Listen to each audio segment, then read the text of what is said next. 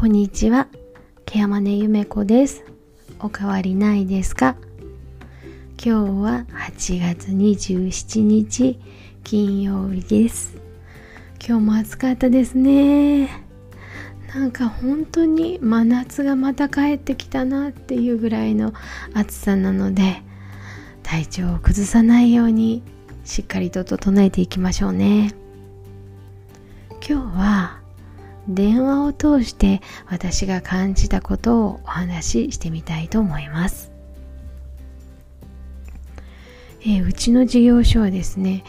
もうあの転送電話を解除した瞬間から電話が鳴り続けるというような事務所です。で基本的に私は電話はあまり好きではありません。あのできることならみんなメールにしてよとかね。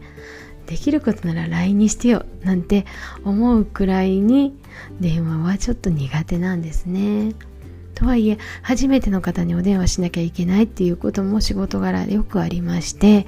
まあそういう時はですね相手の都合も考えたりとか時間帯を見たりあるいは言葉の選び方も慎重にお話をしているつもりなんですけれどもそれでもやっぱり相手の方の不快不快というか不況を買ってしまうっていうこともあります。なので、まあ、結論として電話はあんまり好きではないんですよね。で電話ってねえっと時間泥棒っていう言葉がよくありますよね。なんかあの尊敬するホリエモンさんとかがねよく電話をかけてくるやつとは仕事をしないみたいなことを、えー、と何かの著書で言っておられたと思うんですけれどまあそれくらいね乱暴なものなんだろうなって思います。で今日の今日の午前中に役所から電話がかかってきたんですけれども、まあ、その電話の内容もやっぱり私からしたらすごく何なの乱暴な電話だなって思ったようなことがありました。もともとコミュニケーションがあまりうまくねいかない担当者でもあったので余計そう感じたのかもしれませんけれどえっとすでに私からすれば終わっていることであろうことの再確認みたいな電話だったんですよね。いやいやこれって電話である必要ある？思わず思ってしまいました。まあそんなこんながあった中で今日の夕方ですね、まあ、ちょっと一本電話が、まあ、病院の方からかかってきまして、えーと、どういう内容かと言いますととうちの利用者さんが、えー、怪我をして病院にかかったと。で、えーとまあ、結論として家族に電話をと、まあ、取ったんだけども電話がつながらなかったのでまあ、うちの方で、まあ、最終的に薬を取りに行ったりとか、まあ、いろんなその後の対応をお願いしたいというような内容だったんですよね。でうちはもうもちろん初期型機能型でもあるのであのその対応はさせていただいてただあの病院の方が連絡取れなかったのでっていうことも言っておられたので、まあ、これはちょっと家族に連絡取らなきゃいけないかなということになりました。まあ、ただですね、えー、とその、えー、と利用者さんの担当者がね今日は運悪く早めに帰ってしまっていたんですね。で私としてはそのほぼ面識がない方にお電話をしかもあんまりいいお話じゃないですよねあの怪我をしてしてますよってみたいなお話になってしまうのでいい電話ではないんですけれどもまあいい電話でないからこそすぐに伝えなきゃいけないっていうことで、まあ、代理で私が電話をしました。でその電話の対応がですね、えっと、離れて住んでいる娘さんの方にまずは電話を入れたんですけれども、うん、今まで電話をした中で、まあ、10本の指に入るかなっていうぐらいの塩対応でした。はいえーと、お母様お怪我をされてましてみたいな報告だったんですけど、まあ、まずね一番最初に、えーと電話をした時もあの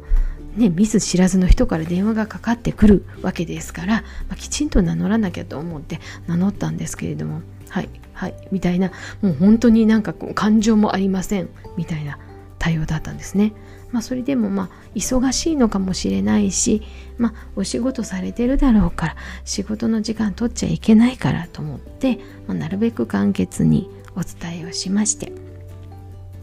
報告なんですっていうことで報告、まあ、電話を終えようとしたんですけれどね。そしたらあの言われた言葉がですねえそれって対応しなきゃいけませんか？みたいな言い方だったんですよね。で改めてですねいえあのあくまでもご報告ですのでっていうことで電話を切らせていただきました。ね、私も本当にね電話は嫌いだとかね電話泥電話は時間泥棒だなんて言ってる人間なので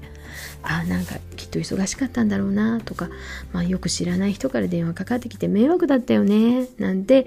あのこのざわざわした気持ちを収めるためにいろいろ考えたんですけどね。それでもねいややっぱ違うよねってやっぱり思っちゃったんですよね。でえっとまああんな反応だったので対応してくれるかどうかわからないしなどうしようかなと思ってまあもう一度今度は違う方にお電話をしました。えっ、ー、とね、あの最初の私が2番目にかけた方は、えっ、ー、と電話がつながらなかったって病院が言われたのでかけなかったんですね。あの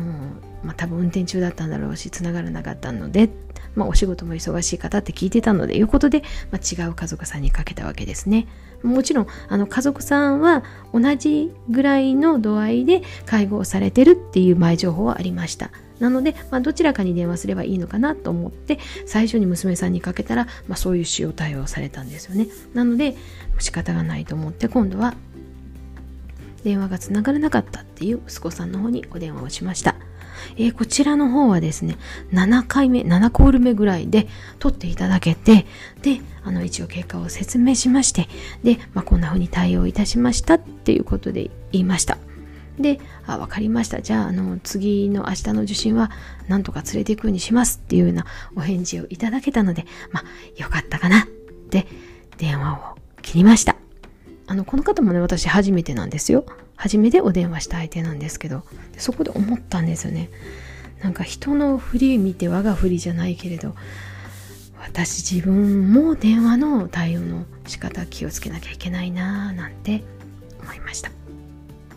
まあね。でその後もねあのじゃあ電話はまずかったんだろうからただでも言いっぱなしもちょっと良くないしと思ってまあ息子さんに連絡が取れて息子さんが受診に連れて行ってくださるっていうことになりましたっていうことで今度はやったことなかったんですけどその娘さんの携帯電話のショートメールに、えー、その旨の経過を送りました。そうしましたらね速攻でお返事が返ってきたんですよ。そのお返事のメールの内容は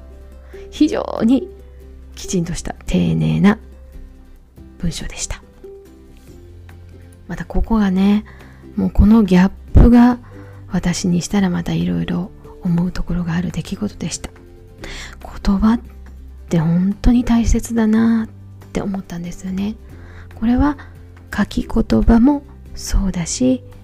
話す、まあ、こうやっておしゃべりをする話す言葉も本当に大切だなって思いました。あの伝える気持ちが伝わればいいんですけど伝えたくない気持ちも伝わってしまう。これが本当に言葉コミュニケーションとしての言葉なんだろうなと思うとねあ難しいなって今日は改めて思いました、まあ、言葉は言霊って言いますよね。あの本当に大切なものだから大切に使っていきたいなと日々思うようにはしているんですけれども今日は改めて自分の言葉の使い方であったりとか伝え方そして書き言葉での言葉っていうものも本当に大切なんだなっていうことを改めて勉強する機会になりました、まあ、今日は言葉について少しお話をしてみました。最後まで聞いてくださってありがとうございました。ケアマネゆめこでした。また来ますね。